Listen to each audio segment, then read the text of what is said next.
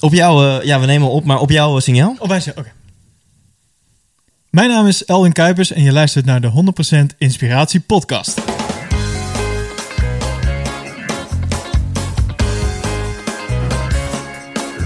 Hey, wat goed dat je luistert. Hij staat weer voor je klaar. Je wekelijkse dosis inspiratie is weer daar. De allerleukste gasten geven al hun kennis prijs. Met je veel te blije host, hij praat je bij. Zijn naam is Thijs. Wie? Wie? Wie? Thijs, Thijs. 100% Thijs. Ach ja, lieve luisteraar, dat hoorde je goed. Van, hè, zit hij nou door zijn eigen jingle heen te praten. Maar welkom bij deze pilot test episode. Ehm, wat, wat is er aan de hand? Ik ga het je vertellen. Wie is Elwin Kuipers? Ga ik je ook vertellen. Eh, ga ik je nu alvast vertellen. Elwin is een, eh, is een goede vriend van mij. En die heb ik geïnstrueerd om in dit gedeelte eigenlijk gewoon nog even zijn bek te houden. En dat is, dat is niet gelukt, hè, Elwin? Nee, hè? Nee. Nee, ik zat te bedenken. eh, mensen die jouw podcast luisteren, die verwachten nu van... Ah, er komt nou toch weer eh, iemand eh, met, met een verhaal. een, een bekende Nederlander. Jan Dino, Domien Verschuren, Fien. En dan, dan luisteren, zien ze al in de, in de titel zien ze Elwin Kuipers. Nou, Nou, jij gaat de titel niet halen, kan ik je vertellen. ik heb niks gezegd. De- een goed gesprek met een goede vriend. Wordt, eh, ja. Nou, mensen, je hoort het. Wat, wat is de bedoeling hiervan? Ehm, ik vind dat de 100% Inspiratie podcast een beetje aan vernieuwing toe is. Daar heb ik ook wel zin in. Ik heb er ook wat apparatuur voor aangeschaft. Dat ik jingles dus ook kan instarten. En ik neem dus deze episode integraal op. Dit is eigenlijk nog de introductie van, van de gast. Ehm, en ja, we, we moeten er gewoon in gaan duiken eigenlijk. Misschien moet ik het daarbij laten. Dus deze episode is, is ook gewoon door de weeks online gekomen. Eh, dat is dan voor mijn stresslevels. Dat het gewoon even een aflevering tussendoor is. Dan voel ik iets minder druk dat het meteen perfect moet zijn. Het is een test. En daarvoor heb ik ja, iemand gebeld die ik heel graag in de uitzending wilde hebben. Die kon niet. En mijn nummer twee kon ook niet. Nou, uiteindelijk eh, zitten we dus met Elwin. En ehm, weet je wat? Laten we maar gewoon gaan beginnen. Dit was de intro. 100% Thijs. Zo, ik ben lekker bezig geweest met je jingle. Ja, nee, nee, echt. Nee, want kijk, ehm, ik moet je even fatsoenlijk introduceren. Want, want met, wie, met wie nemen we deze episode op? Ja, ehm, hij is groot, hij is lekker. De koning, half mens, half god wordt hij ook wel genoemd. Elke man wil hem zijn, elke vrouw wil hem hebben. Thijs, Thijs, Thijs, Thijs, Thijs. 100% Thijs. En Elwin, Elwin, welkom. Oh, het is zo niet goed dat jij die knopjes hebt. Ik herken mezelf zo hierin. We hebben allebei hetzelfde apparaatje. Ja. Ik ga er ook helemaal los op. En jij kan hem nu niet bedienen. Beter was dit grappig, want het heeft 4,5 uur voorbereidingstijd gekost. dit geintje. Ehm, Oké, Elwin, waar kennen wij elkaar van? Dat is een goede. nou, ik denk dat ik jou meer ken.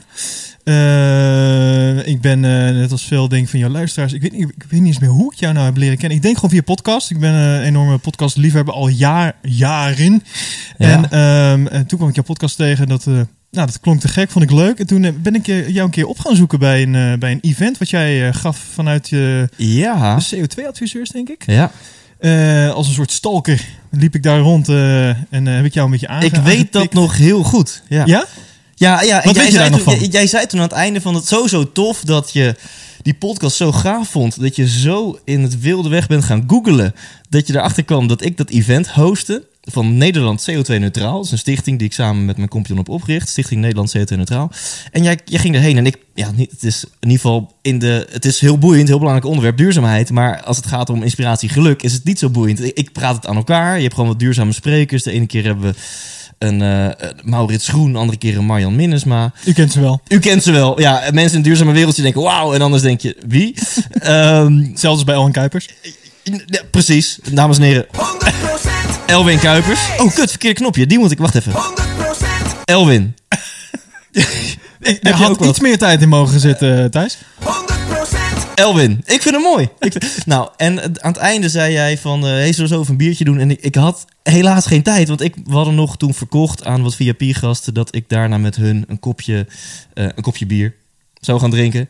En, eh, maar dat weet ik nog goed en ik vond het wel eh, impressive. En later hebben we elkaar eh, leren kennen bij Rocking Up Christmas. Ja, daar heb ik toen aangemeld als eh, ja, een soort van projectleider. Van kan ik jullie eh, ergens helpen, ondersteunen bij het, bij het Rocking of Christmas Ja. project. Jij was eigenlijk hoofdtechniek Ja, van, van de allereerste Rocking Up Christmas Benefit Show in Hilversum.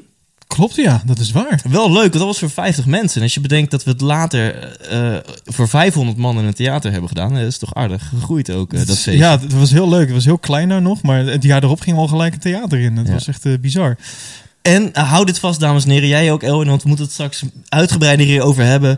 Uh, onze gezamenlijke liefdes, niet alleen voor techniek, niet alleen dat we vrienden zijn geworden, uh, niet alleen voor, voor podcasting, maar we hebben ook nog een, een andere gezamenlijke liefde. En daar, daar, daar moeten we toch eventjes oh.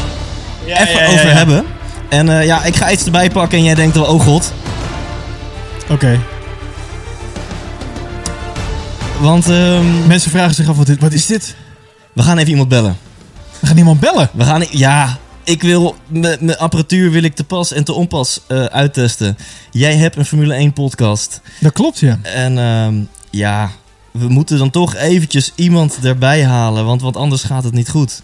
Dus we gaan even kijken of die, uh, of die opneemt, uh, dames gaan en heren. Gaan we nou bellen met wie ik denk dat we gaan bellen?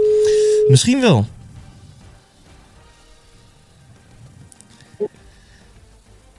Hé, hey, Matthijs hier. Nou, Matthijs! dames en heren. Applaus, dames en heren. Live in de uitzending. Hij is er gewoon ja, bij. Uh, dames en heren, welkom bij de Pole Position podcast. ik zie ga gelijk in die rol. Nee, daar, dan moet je deze hebben.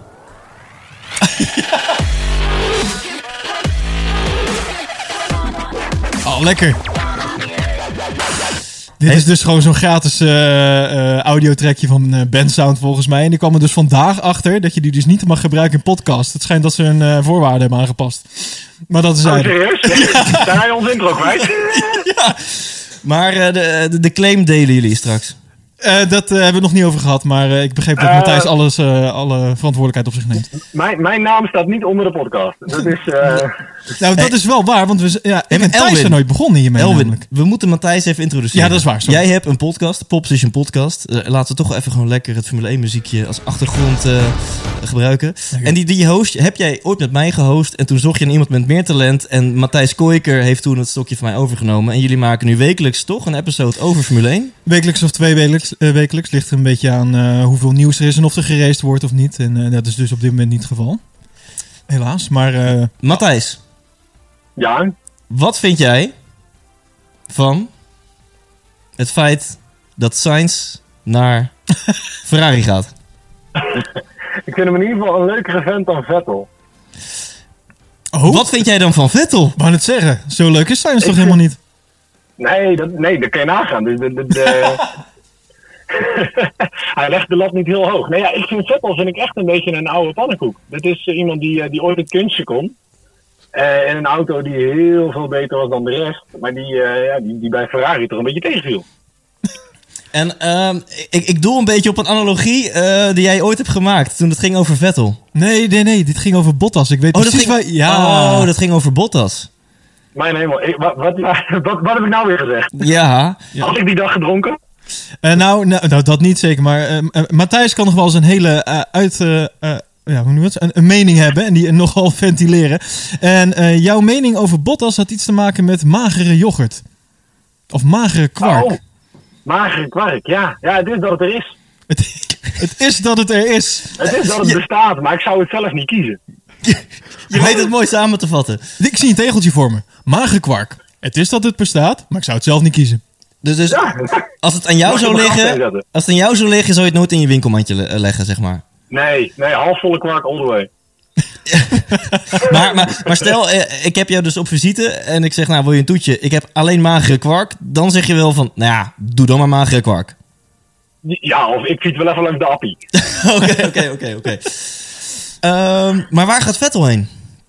Uh, die gaat denk ik lekker thuis op de bank zitten, ja. ja, ja. Jullie denken ja. allebei dat Vettel uh, naar huis gaat? Ja, ja, ja. Dat, ja, uh... ik kan me niet voorstellen dat iemand hem zomaar wil. En er is weinig ruimte voor hem.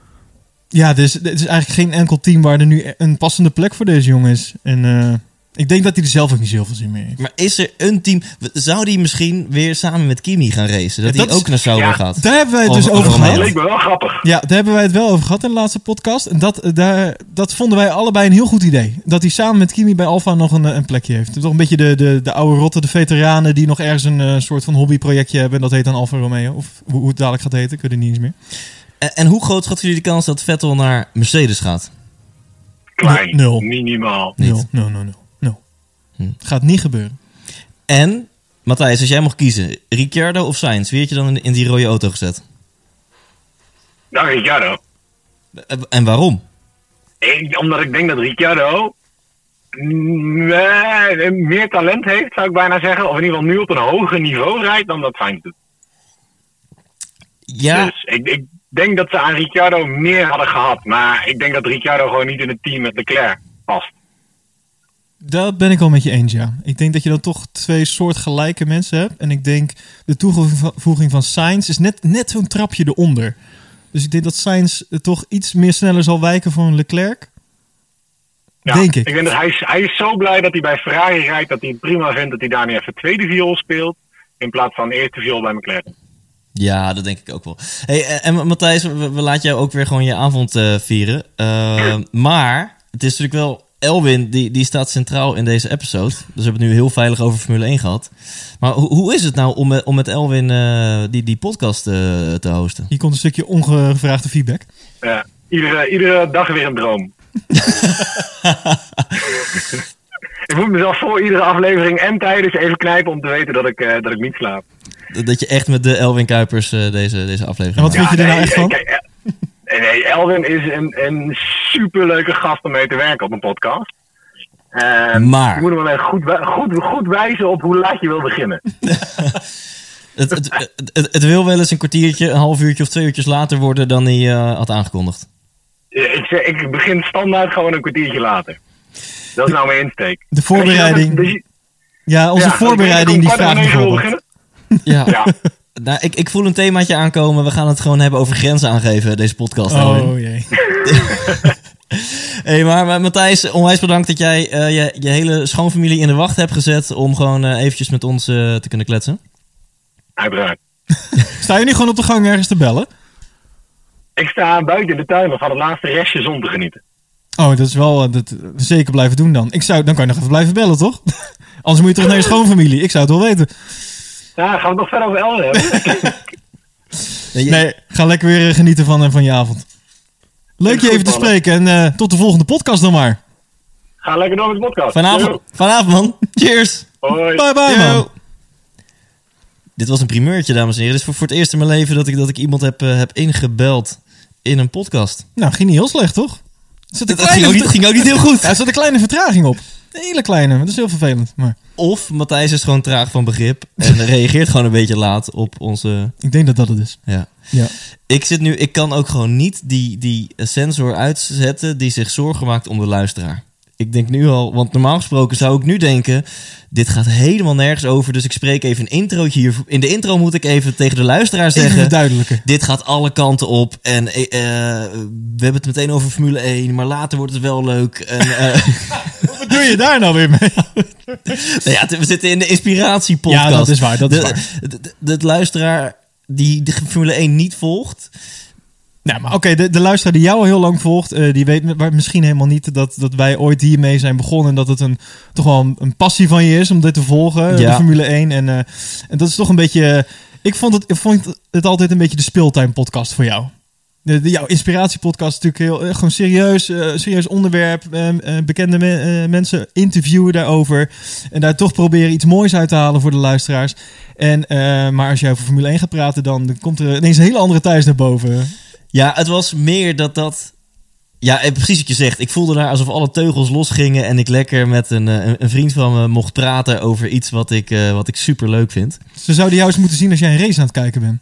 En Max er in bocht 1 eruit vliegt. Nou ja, als, als we hier dan toch eh, een openbaring podcast van maken. Ik, eh, iemand heeft ooit gezegd: Thijs, ik zie jou zelden zo in het moment. eh, dan bij de volgende twee activiteiten: seks en het kijken van Formule 1. Dat moet een vrouw zijn geweest. Want die, dat is de enige die die twee activiteiten met jou heeft kunnen meemaken. Over het algemeen wel. Ja, dat- ja. Nee, en, en ja, ja, eventjes dan eventjes toch even een, een hoe zeg je dat? Een politieke, een politieke disclaimer. Corona en alles is natuurlijk het ergste voor mensen die, die, die het hebben en die dierbaren misschien verliezen. Maar corona is voor die andere 90% van de bevolking die het niet heeft en niet in de risicogroep valt, vooral heel erg omdat bepaalde luxe dingen van je afvallen. Of ehm, ook minder luxe dingen zoals je inkomen en zo. Maar dat Formule 1 nu niet doorgaat. Ja, dat, het was echt wat jij zegt in mijn eh, in Formule 1 weekenden. Is dat het ding van, van, van soms van donderdagavond de persconferentie tot en met maandagavond pep talk. Het, hetgeen wat mijn weekend eh, ja, ja, Beheerst. maakte klinkt ook weer zo. Maar daar, daar keek ik echt heel erg naar uit. Absoluut. En, en, en- en zeker als dan zondag de race was en, en, en Max die in de jaren dat, eh, dat ze nog met een Renault motor reden, wat nou niet echt een succes was en hij eh, kwam meer stil te staan of wat dan ook. Nou, dan was je niet te genieten. Ik kan dan nog genieten van de race. Van nou, kijk wat er nog verder gebeurt. Voor jou is klaar. Nee, ja, sommige mensen zeggen wel eens eh, dat ik intens leef. Hier ben je heel intens in. En dan als, als er onrecht is of, of Max is onterecht uitgekikt, dan... ja, daar, daar kan ik wel zagrijnig van worden. Ja, nou, en dat is licht uitgedrukt. En dan had jij soms nog in, in onze podcast het lef om te zeggen... Nou, ik snap ook wel dat Ocon dat deed, hoor. En Nou, dat, dat, had je echt het vuur kwam dan in je ja, dat was maar goed dat we het op afstand opnamen. Wat dat betreft waren, ons, waren onze tijd al ver vooruit. maar even terug naar onze love story. En ik baal nu al dat ik geen, geen love story mu- muziekje Oh. heb. Da, Alhoewel, we kunnen natuurlijk altijd ondertussen even wat, wat opzoeken. Maar ja, w- ja, ja, jij hebt mijn podcast ontdekt. Toen heb je, hebben we elkaar een keer gehighfived. Toen eh, bood jij aan om hoofdtechniek te worden van een benefietshow van Rocking Up Christmas. En voor Ja. de luisteraar die dat niet kent, daarmee geven we met kerst, met die stichting, eh, gezinnen die het gewoon heel moeilijk hebben, een luxe kerstpakket. En ehm, ja, toen is langzaam eigenlijk een, een, een vriendschap eh, eh, geboren. En, en de... eh, ik zit te denken, wat was er eerder? De- dat wij samen een Formule 1 podcast hosten... of dat jij mij ging helpen met mijn eerste try-outs... van de 100% Inspiratieshow? Ehm, ik denk dat dat. Ik denk dat het een beetje samen, samenviel. Ehm die kan ik me nog goed herinneren. Maar dat, dat kwam een beetje voort uit het feit dat ik hielp eh, bij de Rocking of Christmas eh benefiet. Ja. En ehm, ik liep al heel lang rond met, met de wens om een podcast te gaan doen. Ik was eh, ik, iemand die, en nog steeds af en toe, die vooral heel veel consumeert, maar eh, niet al te veel soms produceert. Ehm, en ik had heel erg de wens om dat te gaan doen. Eh, Dames en heren, de inspiratie is begonnen. Want, echt waar, Kijk, want dit, is die hoor. dit herkennen veel mensen. Dat je.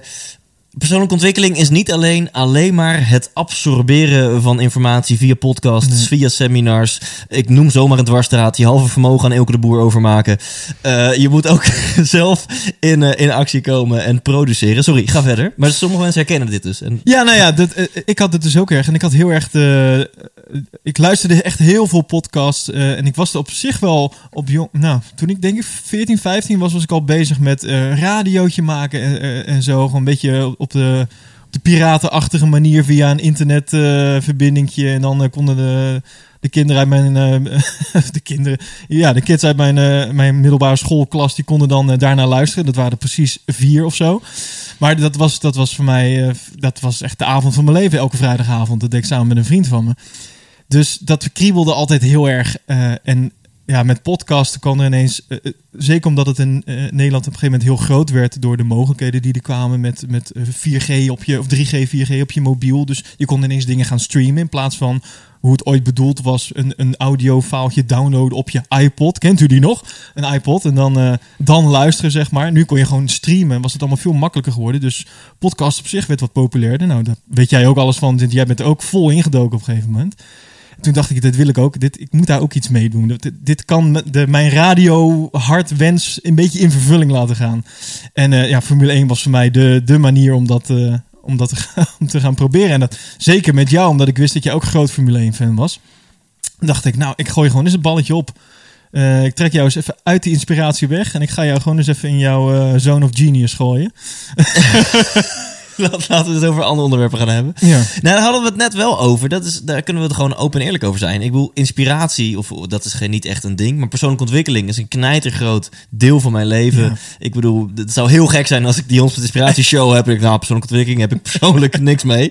Maar ik doe het voor het geld. Nee, eh, dat is een heel groot deel van wie ik ben in mijn leven. Absoluut. Maar het, het, het is natuurlijk wel een, een serieus gedeelte. Want, Ja. want persoonlijke ontwikkeling is ja, spiritualiteit en wie ben ik? En, en, en eh, wie is mijn interne vijand? En hoe zorg ik ervoor dat ik fit wakker word? En moet ik de juiste dingen eten? En doe ik de juiste dingen in het leven? En ga ik met de juiste mensen om? Is fucking belangrijk. Maar het is over het algemeen niet heel speels. Nou, zie daar ook de 100% Inspiratieshow, waarbij ik ja, laat wel. zien van kijk eens, persoonlijke ontwikkeling kan ook leuk, speels, eh goede grappen, slechte grappen, beetje muziek, eh, lachen, maar ook wat leren. Ehm, Ik kan het weten, ik heb hem een aantal keer gezien. ja, ja. keertje of 30, geloof ik. En ehm, ja, in, in, die, in de podcast, die, die, de 100% Inspiratie podcast, ja, ben ik op zoek naar, naar, voel ik een behoefte om te vernieuwen en om die speelser te maken, om het gat tussen mijn podcast en mijn theatershow, om die kleiner te maken. Eh, want in mijn podcast krijg je gewoon persoonlijke ontwikkeling en zeg maar de serieuze Thijs. Dus als je een self-help junkie bent, vind je dat fantastisch. Maar als je geen self-help junkie bent, heb je niet een leuk uurtje gehad. Terwijl bij mijn show, als je geen self-help junkie bent en je vond mijn show totaal niet inspirerend, heb je denk ik alsnog een leuke avond gehad. Dat denk ik wel, ja. En eh, ik weet niet meer hoe we hier opkwamen. Maar daarom eh, zitten we hier nu. Ja, nou, in ieder geval, dat was de reden wat ik jou vroeg voor de podcast. Voor de, daar, daar is, dat is waar we waren, voor de Pole Position podcast. Oh ja. Om, eh, Ja, omdat ik dacht van, eh, ik, ik zag jou ook zeg maar buiten de podcast. En dan zag ik zeker ook bij Formule 1 zag ik dat vuurtje. Toen dacht ik, ah, daar moet, daar moet iets mee. Dat, ja, dit, is, eh, dit is de perfecte persoon om dit samen mee te doen. Wij liggen op één lijn met heel veel dingen en met dezelfde humor. Dus ik denk, dat moet wel goed komen. Dus dat hebben wij een paar afleveringen gedaan. En, en toen op een gegeven moment eh, ja, kon jij, vond je het toch wel moeilijk om wat commitment af te geven. En uiteindelijk eh, ben ik wat, met wat eh, omweggetjes uiteindelijk bij, eh, bij Matthijs uitgekomen. Ja, ik vond het moe- moeilijk om er meerdere toe te geven richting jou. Ja. En ik dacht, eh, dat niveau kan ik nooit halen. Dus ik, ik, ik eh, gooi mijn handdoek in de ring. Nou ja, focus. Dat is dan... ja, eh, eh, Matthijs zei net wat over grenzen aangeven. Jij zei net wat over... eh, ik consumeer heel veel, maar ik mag wel wat vaker produceren. En bij mij is focus een dingetje wat... ja, gewoon een, puntje is wat telkens weer terugkomt. Ja. Net nog, het is nu zondagavond, ik heb net nog weer een uur een paar mailtjes lopen uitrammen. En denk ik, fuck, deze week wordt toch weer druk met promotieactiviteiten van mijn boek. En met dit en met dat. En oké, waar ga ik de, de focus vinden? En, eh, maar goed, toen heb ik inderdaad met pijn in mijn hart eh, eh, de Pole Position Podcast, wat een briljante naam natuurlijk is. Er zijn ooit nog mensen geweest die het wilden kopen, hè? Ja, ja, nou, we, Ja, hebben, ja. we hebben eh, eh, en laten we dan voor de fans toch nog gewoon eventjes de, de jingle erbij pakken. Dit is Nu dus nog de jingle, dames en heren. Semi-illegaal, maar hij zit er gewoon in. Een voice-over zou niet meer staan. Dames en heren, Matthijs Kooiker, Elwin Kuipers praten u bij. Elke week een dosis inspiratie in jouw digitale brievenbus. Zet je weer schrap, want hier zijn ze, Elwin en Matthijs. Oh kut, hij Ja, nog ja. langer. ik dacht dat ik er was. Je zou eens moeten luisteren naar de podcast. Leuk, dan weet je ook hoe lang die duurt. Ik zet hem uit hoor. Wat een lange jingle, man. maar, ehm, waar gingen we naartoe? Ik ben het alweer kwijt. we hebben het afgerond, dit. Dat was het. Dit was het. Ja, Nou, de pole position. tot ziens. En ehm, ja, is het misschien leuk om, ehm, om dan wat te vertellen over hoe jij mij met, met, met knikkende knietjes in het eh Polanentheater in. Amsterdam. Heb je mij eh, ja, mijn handje, mijn natte, zwetende handje mogen vasthouden. Dit, we spreken, dames en heren, over eh, maart 2018. Eh, deze podcast bestond al twee eh, jaar. En eh, toen heb ik voor het eerst, na een halve burn-out en alles, en liefdesverdriet en zakelijke shit. En gedachten heb ik vaak gehad van, nou, die show, ja, is misschien ook. Ik heb hem een paar keer voor vrienden en familie gedaan. Misschien dan moet ik het daar maar bij laten ook. Eh, want zo goed is die show ook weer niet, laten we eerlijk zijn. Dat was een beetje mijn mindset toen. Maar heb ik toch moed bij elkaar geraapt, een try-out eh, gedaan. Allereerst voor ja, fans, of in elk geval voor luisteraars van deze podcast. Dat was maart 2018 in het eh Polanen Polanen, ja. Theater. Hoeveel met mensen konden erin? 90. Was oh, een- 90. Ja, Ik, 90. dacht, ik dacht 50. Nee, nee, nee, nee, 90 en er er zaten denk ik stuk of 70 mensen. Dat was dan een, een, eh, een try-out en dan zouden we dat drie weken later zouden we dat kunstje overdoen in, in wijken bij Duurstede in het Ja. Calippo. Of Calypso. Calypso. Calypso, Calypso theater. theater. Calypso is het ijsje, ja. ook, ook lekker, anders. Calippo. ja. Ja, jeetje. Het is alweer... eh, maar het, je zegt 2018 en aan de ene kant lijkt dat heel ver weg. eh, maar dat komt denk ik om alles wat we in de tussentijd hebben meegemaakt en gedaan. Maar het is, het is nog maar 2018. Het is nog iets meer dan twee jaar geleden. Ja, als je, als je, als je, Oké, dat is wel... En nu denk, zegt een stemmetje in mijn hoofd weer... Ja, Thijs, nu gaat het veel te veel over jou. Je zou ook het ook over Elwin hebben. maar dit is hoe het loopt. Eh, dus we gaan het alleen maar over mij hebben. Ja, is gewoon... Oh, kut.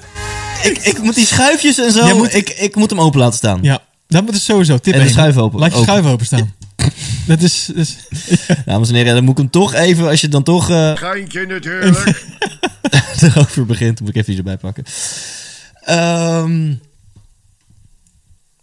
wat ging ik nou zeggen? Oh, heerlijk. ja, nee, twee jaar. Dat, Ja, we hebben het dus over maart. Twee, nee, die- sterker nog, die try-out was februari. Dus februari 2018 sta ik met knikkende kindjes voor 70 mensen te try-outen. Met in mijn achterhoofd, het is een test. Eh, de, eh, de conclusie kan ook zijn, na vanavond, dit wordt hem niet. Eh, ik had echt geen idee, voordat ik het podium weer opging, is dit... Letterlijk heb ik dat nog tegen Glenn gezegd, mijn regisseur, jou ook niet onbekend. Van, ik heb geen idee, is dit een 4 of een 8? Weet je wel, qua kwaliteit. dat, is, dat ligt vrij ver uit elkaar. Ja, dus ik, maar ik, alles daartussen, ik wist van, nou, ik denk niet dat het kutter is dan een 4.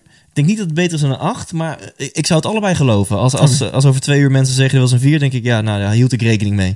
En, eh, ehm, maar goed, dat, dat, en twee jaar later, je zat er dus voor 70 mensen met knikkende knietjes, en dat je twee jaar later voor 1552 mensen staat, uitverkocht in het Beatrix Theater, met fireworks, met special effects. Ja, Eh, met- je had met- erbij moeten zijn. met- ik, ik was er in ieder geval niet. Nee, jij, jij was met je, goed, je had een goed excuus. Je zat, eh, jij was eh, in Curaçao. Ja, ik, eh, ik had een, eh, een show op Curaçao. Met Ja, ja, is André het- Hazes. Is het in Curaçao of op Curaçao? Want het is natuurlijk een eiland. Het is op Curaçao, ja. ja. ja. Oké, dan eh, weet ik dat. Ja, Ja, dankjewel. fijn dat je jezelf ook verbetert. Of mij verbetert. ja. Ja. Maar Elwin, Ja. om de structuur gewoon aan te houden. De, de structuur is dat er geen structuur is, toch? Ja, Dat, was, eh, dat is wat mij is verteld door jouw secretaresse. De structuur geeft vrijheid. Eh, jij zei net wel iets heel wijs. Je zegt, eh, ik consumeer heel veel. Neem de luisteraar eens mee. Wat, wat heb jij allemaal zo al geconsumeerd? Oh, wauw. Eh, dan heb ik het niet over die pasta pesto van net, maar eh, afgelopen eh, vijf, zes, zeven jaar op het gebied van persoonlijke ontwikkeling. Ehm, jeetje. Ik, weet, ik durf ook eigenlijk niet te zeggen waar dat is begonnen. Ik denk dat het is begonnen bij... Nou, jouw podcast is daar denk ik heel belangrijk voor eh, geweest. En onder andere jouw interview met Remco Klaassen. Is dat een van jouw eerste interviews geweest? Volgens mij wel, hè? Ja. Kijk, eh, early adapter, dames en heren. En ehm, toen ben ik ook naar de 3,5-daagse van Remco Klaassen geweest. Eh, zijn, ja, wat is het? Seminar-achtige... Ja, het, het Situatie? heet de essentie van leiderschap. Ja. Het is een, een training eigenlijk, een training van vier dagen. Ja, ja klopt. Ja, drie, ja, noem dan zo'n 3,5 daags is het dan. Ja. En ehm, dat gaat heel erg over, eh, over missie, over jezelf, je kompas, allemaal dat soort dingen. Hoe je een beetje eh, door het leven kan gaan. Ehm, en dat is, dat is voor mij een beetje het startpunt geweest. Nou ja, dan ehm, Tony Robbins is denk ik een tweede, tweede hoogtepunt daarin. Eh, ik ben naar Londen geweest. Nou, dat- dat jaar was jij toevallig ook daar zo. Niet geheel volgens planning, begreep ik, achteraf. Ehm, want jij had daar een interview of zo? Eh, met Ja. Joseph ook nog, ja. Joseph. Ja. Want eh, Tony Robbins had daar zijn UPW-event. eh vier dagen. Twee dagen daarvan doet Tony zelf. en twee andere dagen worden door Joseph McClendon III gedaan. En ehm, nou, jij was daar uiteindelijk ook nog. Eh, dus daar hadden we ook weer even raakvlakken met elkaar. Konden ook even knuffelen. En ehm, daarna, ja jeetje, joh, veel seminars, webinars, eh, online cursussen gekocht. Eh, ik heb aardig wat geconsumeerd in al die jaren. Wat, wat vind jij, ik heb een aantal hele goede en ook moeilijke, irritante vragen voor je. Maar laten we gewoon even beginnen bij Remco versus Tony. Ehm, Ja. de- als je de, de, de veegwagen-sessie bij Remco doet. En mensen die het kennen weten wat het is. En mensen die het niet kennen weten niet wat het is. Maar dan is het ongeveer even duur. Hè? Dus Ja. allebei duurt het ongeveer vier dagen. Ja. Allebei is het eh, ongeveer hetzelfde bedrag. Eh, het ene is alleen voor 25 mensen in een zaaltje in Mierlo. Namelijk bij Tony Rob, nee, bij Remco Klaassen. en het andere is voor eh 15.000 man in een gigantische Amsterdam Rij-achtige hal in Londen. Inmiddels in Birmingham. Ja. Inmiddels nergens vanwege corona. Wat, wat, ja, ja, kan je eens even... Ik wil niet, durf niet te vragen wie vond je beter, maar wat, wat is wat jou betreft best of both worlds? Waar is Remco gewoon allerbest in? En vooral, wat heb jij van Remco geleerd en wat heb jij van Tony geleerd? Eh, waar Remco meester in is, eh, is zijn manier van brengen. Kijk, uiteindelijk zit je bij Remco gewoon letterlijk 3,5 dagen naar Remco te kijken. Eh, en ik vind het eh, ja, echt bizar hoe die man jou met zoveel nieuwe informatie, want voor mij was het eigenlijk veel nieuwe informatie, je gewoon urenlang kan boeien. Eh, zonder dat je nadenkt over, oh, ik moet nog even eten. eh, ik moet even naar het toilet. eh, jeetje, wat heb ik dorst. ik moet even opstaan. Het zit er allemaal niet bij. Je bent, ik ben zo gefocust ehm, aan het leren op dat moment, aan het consumeren. Dat vond ik echt bizar knap. Eh, maar ook de, de, de humor die Remco heeft, dat is, ligt volledig in lijn ehm, met mijn humor. Eh, Remco is volgens mij ook eh, vroeger eh, DJ geweest op Centerparks onder andere. Of op in ieder geval op een eh, vakantiepark. Nou, dat heeft 100% raakvlakken met mij. Want ook ik heb ooit op een vakantiepark rondgelopen binnen de entertainment eh, in eh, ja, iets schaamteloze outfits. Ehm, maar ook als DJ en als, als, als quizpresentator en als bingo-presentator. Ik heb het allemaal gedaan, mensen. Nummer 45. Kunt u me even aftrepen? Lekker, Je- voor de volle kaart. Je, je hoort het meteen, die ervaringen. je hoort het meteen.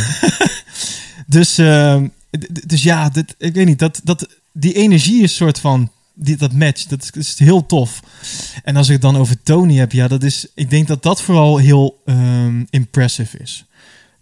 10.000 man. ehm, ook hetzelfde als in eh, lange dagen maken. of constant... iets minder constant geboeid zijn. Ehm, maar ja, in een, in een zaal van 10.000 man is die focus misschien ook wat lastiger eh, om, eh, om te pakken als, als spreker zijnde.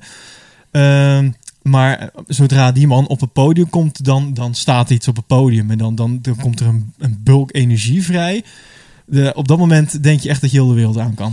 En dit, dit vind ik echt super verrassend. Dat je, de, dat je zegt, bij Remco ben ik gewoon gelokt 12 uur lang. Want ook Remco, de begin is ochtends om 9 uur. En pas 's avonds om 9 uur mag je een keer eh, aan je Ga avondeten. je avondeten, ja. Was je je minuut hebt. voor minuut was je geconcentreerd en, en in focus. En je zegt bij, bij Tony minder. Dat, ik, ik ben bij Tony, ik ben gewoon gehypnotiseerd daar, man. De, echt, dat... eh, ik, ik weet nog goed dat ik toen ik voor het eerst bij, bij, bij Tony was, en dat, is, dat zegt wat, want ik ben er uiteindelijk eh, elf keer eh, geweest. Ja, mensen, ik word er gewoon voor behandeld. En, eh, En jij zit mij belachelijk te maken over het feit dat ik veel geld naar iemand zijn bankrekening heeft open. Ja, maar ik, ik produceer ook. Ja. nou, het was nog niet te horen in deze podcast, maar ga verder. Staat die schuif open? Die, die, die, die, schuift is deze? 100% Elwin, die staat open. Ja. Oké, top. Ehm, Sorry. Ja, nou ja, ik, ik weet nog, de eerste keer was Rimini, 2011. Dus was ik 23. Het seminar eh, toen, want hij is steeds minder lang Ja. eh, eh, gaan doen. Dit was dag, ik weet nog aan het einde van dag drie. Die begon toen om 8 uur 's ochtends. Eh, we hadden 's ochtends nog, wat was in Rimini, het was nog een beetje mooi weer. Dus we hadden om 6 uur besloten. we hadden om 6 uur de wekker gezet en gingen we eventjes een duik nemen in de zee.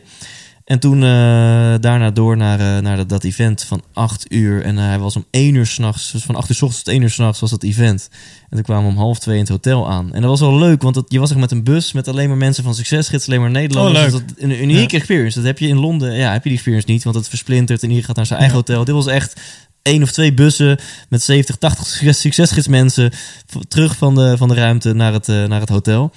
Ja, en, en dit was half 1 uur, half twee of zo kwamen we er aan. En ik stuiterde van de energie. Dat je echt denkt, ik heb 17 uur lang in een seminarruimte gezeten. En ik heb zoveel energie. Ik, ik kan echt niet slapen gewoon.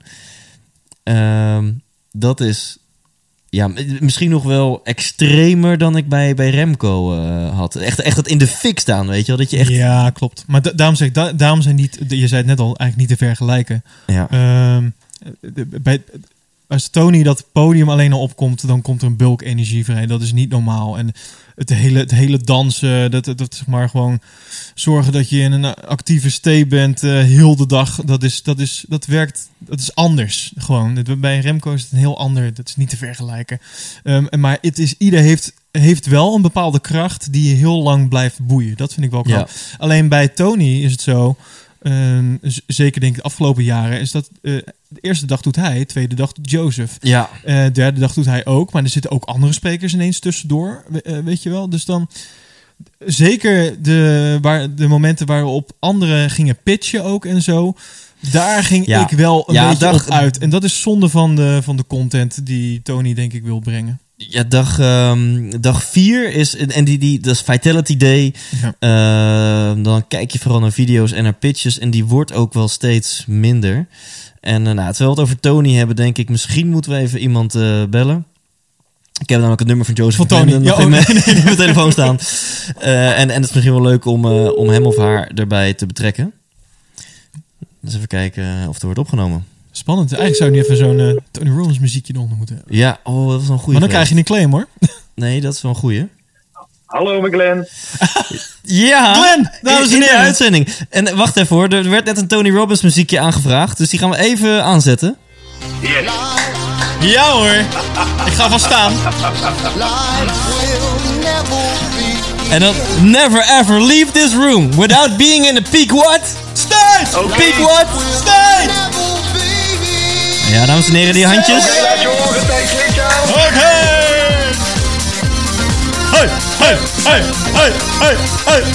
Wat is lekker uit mensen. Dames en heren, Glenn Vergozen in die show. Godverdomme lekker, jongens. Oké, ik heb- je hebt je een piepje, want dit moeten we er even uit gaan piepen. Ja, de- de- de- we zien alweer de persdame hier ons aankijken van jongens, dit kan niet. Hey, leuk dat je opneemt, Glenn. Ja, oh, je weet, wie, wie hoor ik hier aan de andere kant van de lijn naast de heerlijke Thijs Lindhout? Nou, ik vind het jammer dat je dat zegt. Ik ben, dat blijkt maar weer dat je de Pole Position podcast eigenlijk nooit luistert.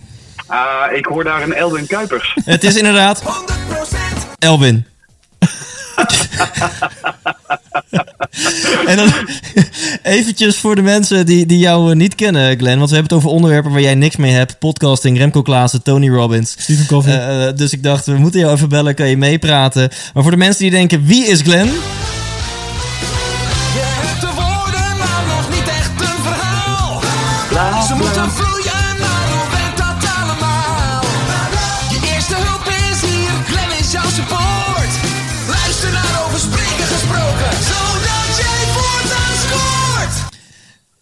Wat vind je nou zelf van die jingle, eh Glenn? Ja, ik word er nog steeds vrolijk van als ik hem hoor. Oké, nee, oké, jij wel. Maar, eh, Ja, en, jij, en jij dan? Want Ik klink een beetje cynisch. nou, nee, ik, vind, ik, ik hoor hem nu voor het, voor het eerst, sorry.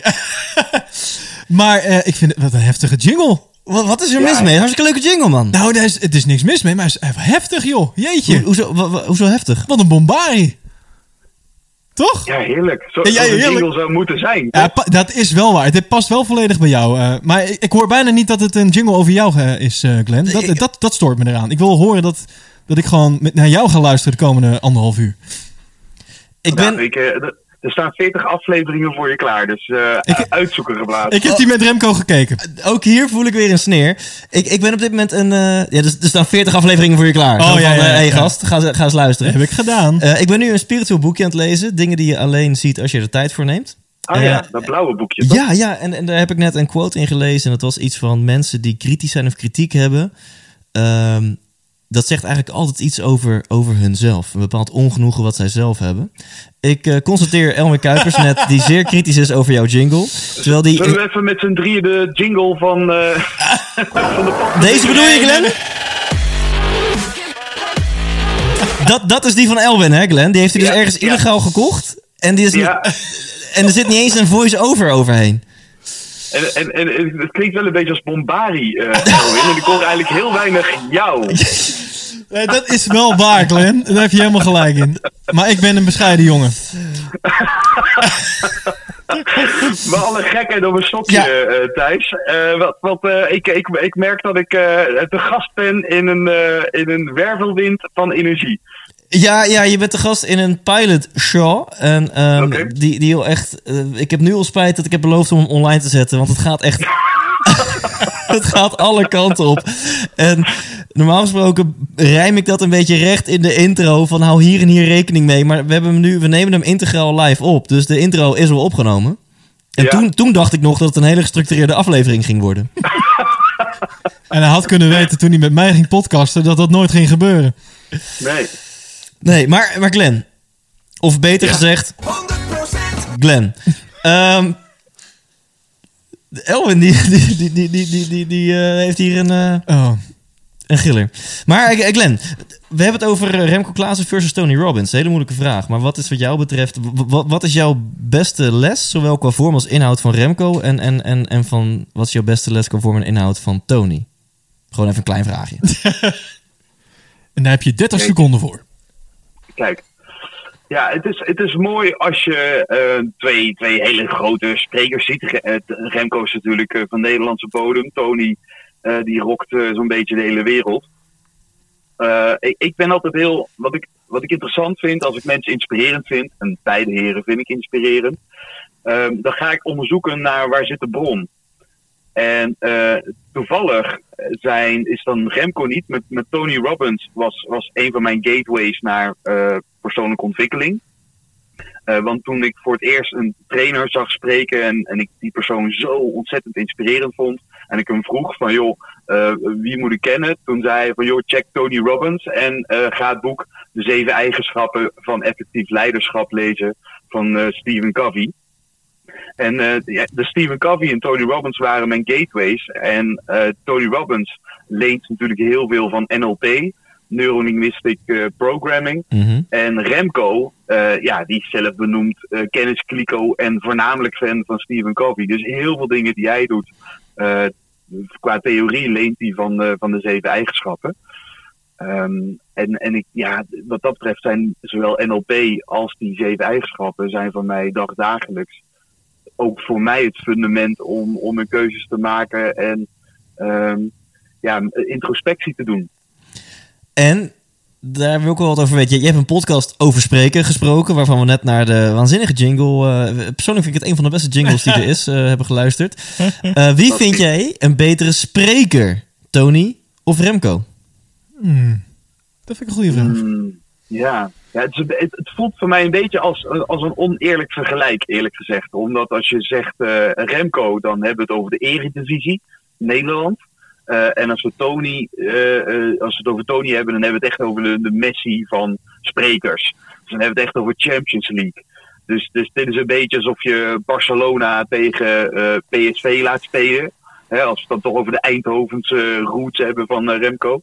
Mhm. Ehm, ja, dan, dan, dan, dan gok ik wel in, of vind ik eigenlijk met de ervaring die Tony Robbins heeft, dan vind ik Tony wel een betere spreker dan Remco. Ja. Zou jij het kunnen slash leuk vinden om... Want jij staat nu vaak trainingen te geven, 10, 20, 30 man. Af en toe doe je een keynote en dan misschien 100, 200 man. Ehm, zou jij het ook tof vinden om een keer voor 10.000 man te staan? En dan ook echt een dag lang. Dan denk je, oh, gaaf? Of, of is dat geen ambitie van jou? Ja, dat, kijk, ik dat zou kunnen, 10.000 man en dan de hele dag. Ja, dat zou natuurlijk fantastisch zijn. En ik, heb zelf, ik ben wel benieuwd hoe jij dat eh, gevoeld hebt in de overgang van een, eh nou, een try-out doen in een zaaltje waar maar 50 mensen in passen. En dan afgelopen fe- februari even Beatrix Theater rocken. Eh, merk jij groot verschil tussen een zaal van 300 en een zaal van pak een beetje 15, 1600 man? Ehm sowieso leuk dat je het zegt. Hier hebben we het letterlijk over gehad, 10 minuten geleden. Ehm eens even kijken. Nou, ik, ik moet ook niet te tof doen, want ik heb echt maar één keer in mijn leven voor 1500 man gestaan. Ik heb één keer in mijn leven voor 3400 man gestaan. En, en voor de rest is alles onder de 1000. Maar dat heb ik dan wel heel vaak gedaan. Ehm, ik, ik denk dat het verschil tussen, tussen zeg maar 20 en 200 is heel groot. Ja, Ehm 20 is, ah, sterker nog, als ik zeg maar mijn, eh, mijn trucage ga doen, zowel qua, qua grappen als qua drums als qua special effects voor 20 man, dan denk ik dat mensen gillend wegrennen. Dan sta ik echt voor. dus voor 20 man moet je, moet je kwetsbaar zijn, moet je open zijn, moet je interactie opzoeken. En voor 200 man kan je al een show geven, kan je al bij wijze van spreken vuurwerk eh, de lucht in knallen. Dus Dat vind jij al snel eh, trouwens, eh, Thijs. ja, bij, bij mij ligt die grens, bereik je die heel snel. Ja, ja. Ik, ik, ik heb het laatst op een verjaardagsfeestje Maar dat geprobeerd. Dat is te vroeg. Dat is te vroeg. Maar eh, nee, dus van 20 naar 200 is een groot gat. Maar ik denk vanaf de 200, of je dan, dan voor, voor, voor, voor 200 of 300 of 400 staat, of voor 1000 of 1500.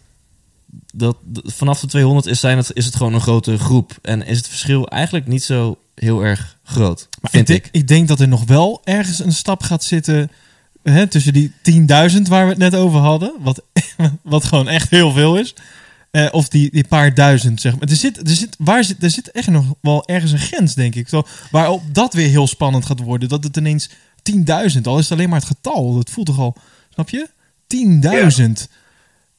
Ja, ja, ik, ja. Of, Ja. of, of, ja, ik weet niet, Ja. ik, ik spreek nooit eh, in het openbaar. Nee, dus ik heb- ben benieuwd hoe Glenn erover denkt. Ik denk dat je het, het wordt letterlijk groter, dus je moet het ook groter maken. Je mag groter spelen en je mag met grotere dingen qua techniek en productie doen.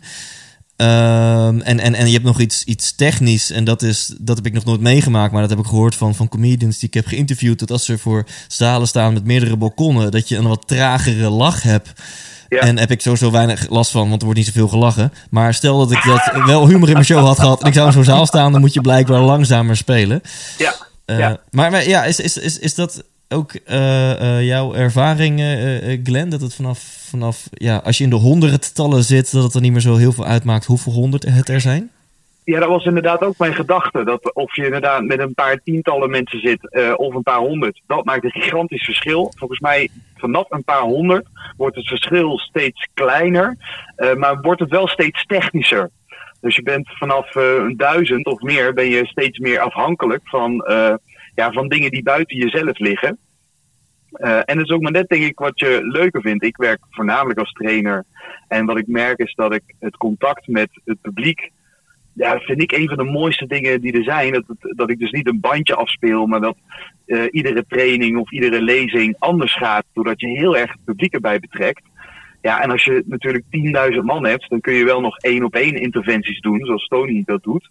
Maar ik zou heel bang zijn dat je dus van de ene kant dat overweldigende hebt van superveel mensen, maar dat je de echte verbinding mist. Omdat ja, je kan onmogelijk met 10.000 man tegelijkertijd hè, dat is nu mijn aanname, eh, eh, zo'n verbinding eh, maken.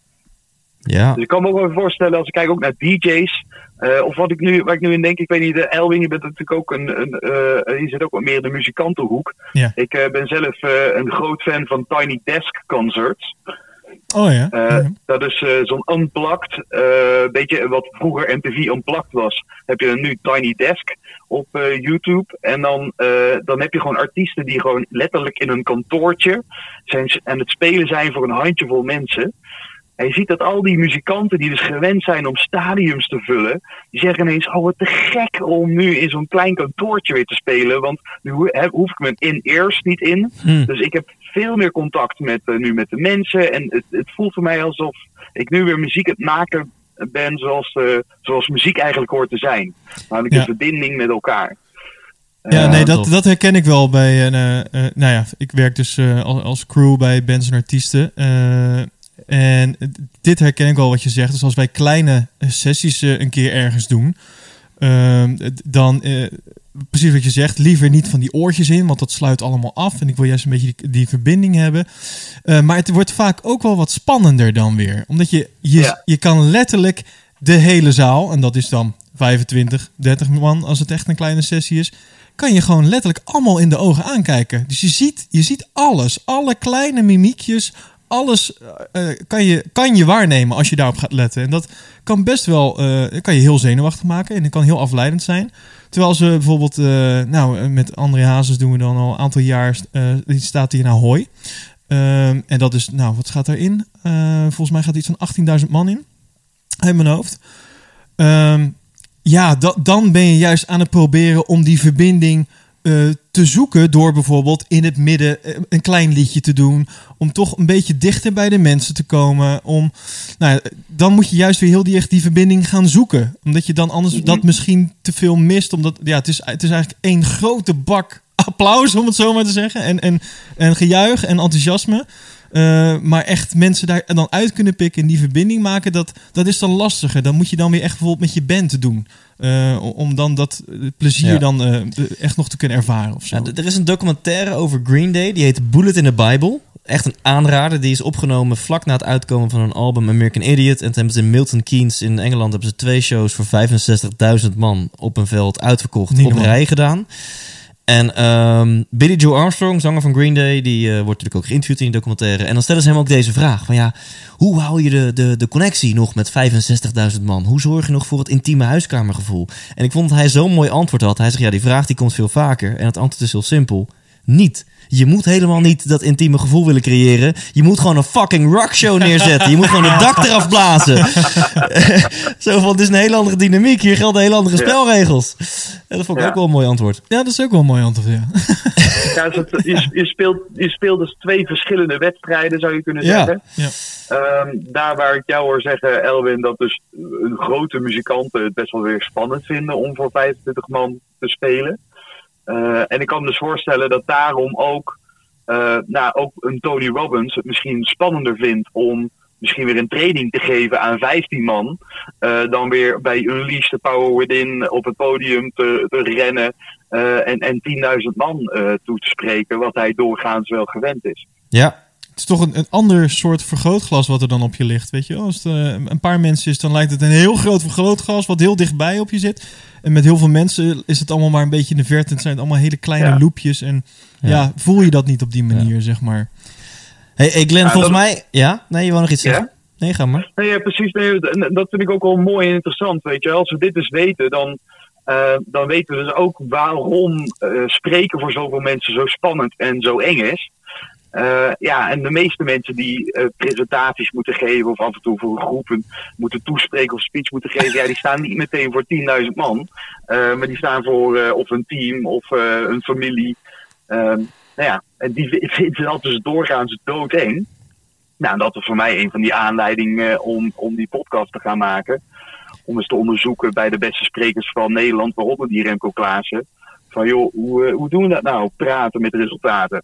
Is het nou een schaamteloze brug? wou, dit? wou net zeggen, dit was eh, niet van tevoren besproken, deze promotie. Misschien kan je nog een keer die jingle even van hem draaien.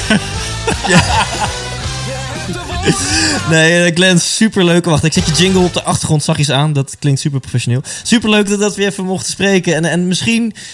Dit is veel te gezellig. We, hebben al, we zitten al een kwartier met jou te bellen. Dus misschien moeten we dit gewoon een keer met z'n drieën gaan doen. Nog een keer zo'n episode. Klinkt heel eh, als een goed idee. Leuk, nou, gematigd enthousiasme van Glenn. Dankjewel, Glenn. Hij moest het even verwerken. Hij moest het even verwerken. Nee, was te gek, was te gek. Hartstikke leuk om even met jullie te bellen. Oké, hebben, cool eh, hebben een fijne aflevering. Thanks. Top. Dat komt helemaal goed. Ik spreek je snel. Hoi. Yo, slaap lekker. Ja, dames en heren. 100% Glenn was dat gewoon eh, hier in, eh, in de show. Ehm, ja, niet eens voor gekke gedachten, toch? Ik, dit wordt gewoon Elvin, Glenn en Thijs. De show. De, sh- de Sean. De, man die de goede namen bedenkt, die is even op vakantie. Ja, Eh, dat klopt. Hier, je had ook even vrij. Ja, kun je er iets moois van maken? Glenn, Elvin, Thijs. Nou, kijken we thuis wel naar. Jongen, ehm, Elvin. ja, Thijs. Hoe vind je het tot nu toe gaan? Ben, je- ben, je, ben je fan van je eigen pilot? Of eh, zeg je van, nou, dit was hem. Nooit meer. De- nou, daar kan ik wel wat over zeggen. daar kan ik wel wat over zeggen. Ik eh, ehm, ben altijd tijdens het opnemen van podcasts eh, in zo'n andere flow dan bij het terugluisteren. En nu, ik denk in dit concept, als ik hier wat meer aan gewend ben, kan ik helemaal alles loslaten. Maar nu zit ik toch nog af en toe gestrest naar de techniek te kijken. Van neemt hij alles op? Eh, ik had natuurlijk Matthijs en Glenn van tevoren geïnformeerd. Ik wil je even bellen. En het liep natuurlijk weer gigantisch uit. Dus die feedback die Matthijs jou gaf, is ook op mij van toepassing. Dus denk ik, voel ik me ook verantwoordelijk voor hun. Ja, zij houden een zondagavondje ook vrij, want ze weten dat ze geweld worden. Ehm, en ehm, dus ik ben nu wel super gefocust op alles. Maar ik denk als ik eenmaal in het format gewend ben, dat ik helemaal kan ontspannen. Maar wat echt bizar is, dat eh, bijvoorbeeld ook de podcast met Richard Elwin, of Richard Edwin en eh, Tibor. Ik snap de verwarring. Ja, ja, de- de- jullie vanochtend nog zijn webinar gekeken met jou op de bank. Ehm, en toen tijdens het opnemen dacht ik, en dat, dat is echt een van de beste episodes ever, wat, wat hij doet, zowel op YouTube als op alle podcastkanalen. En bij, maar bij het opnemen dacht ik, ja, ja, was het wat? Was het wat? Volgens Toen je er middenin zat, dacht je eigenlijk van, ja... ja, ik, ik, dat, het niet slecht. Ik wist echt wat het is. Er zijn toffe dingen gezegd. Maar ik dacht gewoon een, een, een, ja, medium. Ja. Gewoon eh, net zoals elke aflevering leuk om naar te luisteren. En links en rechts wat inspiratie. Ja, de, de reacties gingen door het dak. Ik heb hem zelf teruggeluisterd. En ik dacht, wat? Ik ga hem nog een keer terugluisteren met een notitieblokje erbij. Want, eh, Oh, ik, ik dacht met een zakdoekje erbij. ja, misschien ook. om de tranen weg te vegen. En eh, ja, ik, ik maak het gewoon even wat, wat meer kuis. Nee, ehm, dus, dus hoe vind ik het nu? Ik vind het in elk geval lachen. Ik moet me bijna inhouden om niet nog meer uit de bocht eh, te vliegen. Ja. Eh, met muziek en jingles. Ja, en, eh, ja. en- en ge- ik- en- ja, dus, dus dat, het, is, volgens mij al gekker dan wat ik ooit heb gedaan. En ik, voor mijn gevoel zit ik op 10% Thijs van nou, ik heb zin om, om, om gewoon helemaal die, die speelsheid los te laten gaan. Ik ben benieuwd wat mijn experience is bij het terugluisteren. Ik ben ook benieuwd wat de luisteraars hiervan vinden. Ja. Hoe vind jij het tot nu toe? Ik, eh, ik, ja, maar dit is wat ik net al zei. De eh, radio eh, is voor mij altijd een soort speeltuintje geweest. Ik, nou, toen ik 14, 15 was, heb ik al samen met een, een, maat van eh, internetradiootje gespeeld. En ik heb ook nog een keer het geluk gehad dat ik bij 3FM stage heb mogen lopen. Weliswaar op de 3FM eh, Serious Talent afdeling. Eh, daar moest ik eh, een eh, het Serious Talent Awards organiseren eh, op Paaspop. Maar dat gaf mij wel de, de mogelijkheid om, wanneer ik wilde, elke dag bij 3FM eh, aanwezig te zijn. En ik, ja, er was niet echt een, een, een kantoortje of een plek voor mij. Eh, dus eh, ik zat eigenlijk tussen de twee studio's in. Eigenlijk waar de, de, opna ja, waar, waar de schuiven zijn en waar de camera's werden bediend en alles. En daar, ja, nadat Giel klaar was, s ochtends rond een uur of wat is dat, tien, eh, ja, dan was er een plekje vrij. Eh, en dan kon ik daar gaan zitten. Want Giel had nogal best wel een grote productie, pro- productieteam. Maar eh, dat was daarna, g- ging dat eh, allemaal naar huis. En dan, ja, daarna eh, kwam de, in de kleine studio gingen ze verder. En dat had niet veel, eh, niet qua camera's en allemaal met schakelen en zo nodig. Dus ik kon daar gewoon lekker aan een bureautje tussen die twee studio's in eh, gaan zitten en lekker gaan werken. Dus er werd gewoon, ik had, ik had het radio tijdens mijn, mijn stageperiode, maar dat gebeurde letterlijk links en rechts van me. Wauw. Ja. ik, ik kan me voorstellen hoe jij er hebt gezeten. Ja, dat was eh, een kleine natte droom, om het zo zo, te zeggen. zo, Ja. zo. En, en dan zeker... Over tissues gesproken. ja, Die had je daar wel nodig. ja. En zeker op de vrijdagavond, eh, de, de Extra weekend. extra weekend. Dat is ook een, iets wat wij allebei eh, volgens mij eh, eh, vrij hoog op ons eh, Nou, lijstje... laten we even voor de. En dit ga ik niet vaker gebruiken, want ik wil lekker met mijn eigen jingles werken. Maar voor mensen die net als jij en ik een beetje fan waren van Gerard Ekdom en, en Michiel Veenstra en helemaal extra weekend. je mag eentje kiezen. Wil, wil, je, wil je keiharde porno of wil je die lucht? Nee, keiharde porno. Ja? Ja. Nou, dames en heren, dit is dus typisch Gerard humor. En als je het kent, dan is dit gewoon eventjes nostalgie. Keiharde porno. Oh, heerlijk. Ja, dat is wel en radio jingle ten ook. ja, top. Nee, maar dat, ja, dus eh, ik bleef op, op de vrijdag was het natuurlijk een feestje, want dan, ja, dan bleef je gewoon even hangen. En dan, eh, dan gebeurde extra weekend. Dat, dat, en dat was eigenlijk ook een beetje de speeltuinradio van 3FM. Daar gebeurde toch, Ja. daar konden dingen die eigenlijk eh, nergens Ja. anders konden eh, Ja. in de programmering. Ja. Dus eh, een biertje drinken tijdens het radio maken. een item hebben waarbij je spullen uit het raam op twee hoog naar beneden gooit. Terwijl er elke keer een beveiliging gebeld moest worden om dat even te checken. Ehm, dat, nou, dat, soort, dat soort bizarre dingen. Gasten die er altijd waren. ehm, ja, dat, Ja, dus wij, wij zijn dus allebei podcaster en allebei hebben een soort van wel een stille radioambitie gehad. Bij jou nog veel minder stil dan bij mij. En, en, en, en nou, we mogen er wel eens promo voor doen door de Roadcaster. Dat is een mooi apparaatje, Absoluut. mini, mini 50% radio ding, 50% podcast ding, waarmee je mobiel, dus nou al die jingles die, die je hoort, kan, kan insturen en instarten. Je kan mensen bellen, zoals net. Dus voor ons is allebei een beetje kip-ei verhaal, maar door, door dat apparaatje zijn we allebei echt, echt een beetje een... een eh, nou ja, jij al een tijdje dan met de Pop Position podcast, met die fantastische jingle. ja, die, Ehm, maar, en, en ik dan nu voor het eerst met deze pilotaflevering zijn we iets meer de crossover aan het zoeken tussen radio en podcast. ja dit, dit, dit ligt heel erg naar mijn hart. Dit is, dit is zo leuk om te doen. En wat, je, wat, je, wat we nu ook doen, mensen inbellen en zo. Dat, voorheen moest je daar moeilijke apparaten voor hebben en telefoon.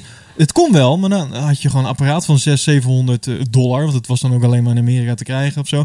En dan moest je dan weer je, je telefoonverbinding naartoe omleiden en zo. En dan kon je iemand bellen. En Ja. dat kon je dan Oh ja. via een mengpaneeltje, als je dat dan al had, kon je dat dan binnenhalen. En dat, dat, dus ja, de makkelijkste oplossing was gewoon iemand bellen, op speaker zetten en dat even Oh, tegen, ja, de, tegen, tegen de de microfoon houden, zeg maar. Nou, daarover gesproken, want dit wordt dan, eh, want misschien mensen, denken mensen nu, ja, when does the inspiration start? Nou ja, dat weet ik ook niet. Maar, eh, Dan moet je toch even terugluisteren. ja, maar dat, ja, het is vooral dit gewoon voor het eerst pielen en, en, en, en, en gewoon, ik vind het super leuk. En dit wordt dus dan wel een nieuw rubriekje. De jingle is er nog niet, maar ik wil voortaan aan gasten gaan vragen. We hebben het over inspiratie, maar eh, nou, het mag dus ook, zoals gezegd, al iets meer richting mijn show gaan. Iets meer richting entertainment. Wat zit er in mijn show? Muziek. Dus ik wil voortaan aan mensen vragen: hey, als het gaat om muziek, show, entertainment, maar ook inspiratie. Wat is nu een liedje wat op jou heel veel impact heeft gemaakt? En eh, ja, je hebt wel een hele rare ingestuurd. Ik snap niet, Elwin. eh, Wat is dit? Dit is. Ja. Ehm, jij bent ontmaagd op dit liedje? Ik dacht dat ik eh, deze eh, had doorgemaild dat hij toch niet hoefde. Oh, oké. Nee, het, het eerste liedje. En ik, ik heb een stukje geluisterd. Ik heb geen idee wie, wie, het, wie het zijn. Dit, dit is. ehm, ze heten eh, Amos Lee. Of hij of zij. E- Amos Lee. Amos Lee. Simple Things. Ja. En dit liedje heeft blijkbaar op jou grote indruk. Ik, ik kraak het nu al af, sorry ervoor. Maar ik zat net te luisteren. Ik dacht, nou ja. Nou, dit- echt waar? Hier krijg je ook weer problemen mee. Het is. met die eh, audio te draaien. Nou, eh, eh, de tekst is heel mooi, maar het, het gaat eigenlijk helemaal niet om de tekst of het, de schoonheid van het liedje. Ik vind het een heel mooi liedje. Maar waarom dat dit een grote impact op mij maakt, is omdat ik ben een paar jaar geleden heb ik me samen met een vriend van mij en zijn ouders heb ik een eh, rondreis in Amerika gedaan. Dat was de tweede keer dat we een rondreis in Amerika deden met, eh, met dat clubje. ja. En ehm, dit was eh, de West Coast, die gingen we doen. Dus vanaf eh, San Francisco door Yosemite en dan Las Vegas en dat hele rondje. alle national parken, tenminste de grote die daar liggen, Grand Canyon, et cetera.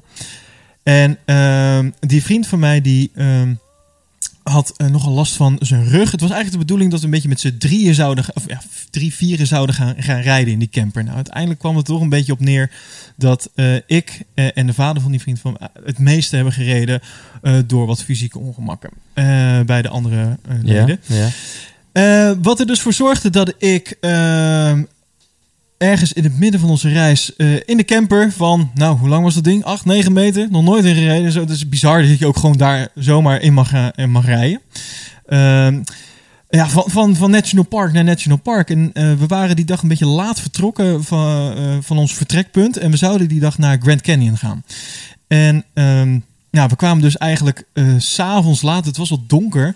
Het, we kwamen pas aan eh, in de Grand Canyon. Ehm, dat is natuurlijk niet echt ideaal, want hè, nogmaals, camper, eh 8, 9 meter, eh, donker. eh, je bent er nog nooit eh, geweest op die wegen, dus je weet, je weet niet wat je tegen gaat komen. En, en dan gaat het ook nog eens een keer eh, regenen en onweren. ja. Ehm, en ik, ik zal het nooit vergeten. We luisterden dus Amos Lee. Ik heb nu dit liedje uitgekozen. Ik weet niet meer exact of het dit liedje was of, eh, of een ander liedje van, van een ander album. Hij heeft deze, dit album, dus een soort EP'tje, en heeft een, een, een echt album heeft hij een beetje tegelijkertijd uitgebracht. Eh, dus daarom weet ik dat het ergens in deze periode is. Of Ja. in ieder geval dit wat ik toen luisterde. En ik reed de Grand Canyon in. Ehm, en het was pikken donker. Je zag echt helemaal niks. En op een gegeven moment komt er een lichtflits. Eh, en de hele canyon werd volledig gevuld met licht voor, nou wat zal het zijn? 1 seconde en baf, het was meteen weer donker. Nou, dat was een kippenvel moment wat ik dat nooit meer vergeet. Dat is zo bizar als je in het donker rijdt en je weet dat je in dat gebied rijdt eh, en ehm, wat voor omgeving het is natuurlijk. Maar als je dan ineens een, een flits ziet die een totale canyon uitlicht, zover je kan kijken, eh, of zover maar ja, je oog maar kan zien, zie je die, die canyon, want het gaat natuurlijk veel verder dan dat je je kan voorstellen. Zie je even in één flits, zie je dat voorbij komen. Dat was echt bizar. Dat was kippenvel moment. En dit liedje doet jou aan Dat het... doet me altijd. de- ja, deze periode van Amos Lee, deze, deze liedjes, die doen me daar altijd aan denken. Top, Dan ben ik zo weer terug in die camper. Het is bizar. Ik, ik, ik neem sowieso terug wat ik net zei, want we, we hebben- zitten hem langzaam op de achtergrond een beetje te luisteren. En het is wel een heel mooi liedje. Ik, ja, eh, het heet Simple Things. It's just these simple things that keeps me holding on. Hij beschrijft wat eh, hele mooie kleine momenten in het leven. En eh, met zijn conclusie, it's just these simple things that keeps me holding on. Ehm, dus zo'n moment als dat je meemaakt in een Grand Canyon, dat je de schoonheid van de wereld gewoon in een flits, letterlijk in een flits even voorbij ziet komen. Dat, dat je daar zo lang op kan teren nog, dat ik er nu nog met kippenvel over kan praten en Ja, zo van kan het. genieten. Nou, dat, Nou, la- laten we even vier seconden luisteren.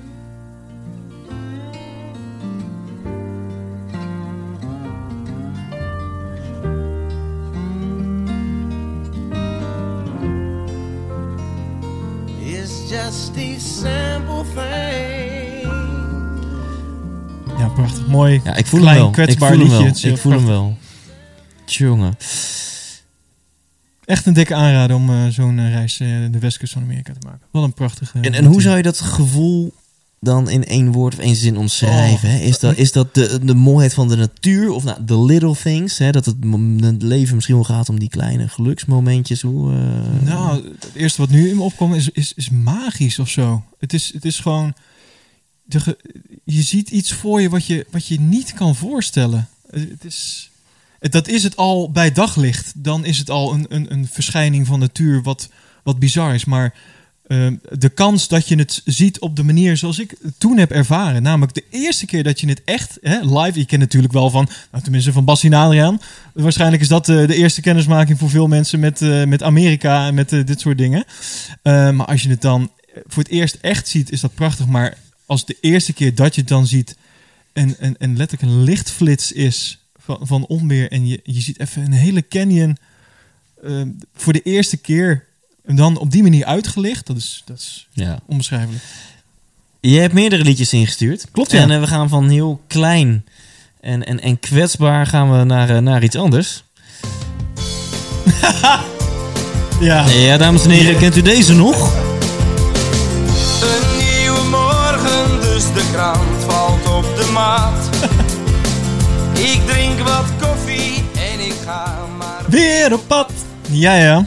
Jeetje. Ja, mensen zullen... Ik denk dat niet heel veel mensen zullen af. Mijn gitaar. Mijn gitaar, ja, hier zit een verhaal achter. Dat hoop ik. Dat is de reden waarom dat het me altijd bij zal blijven.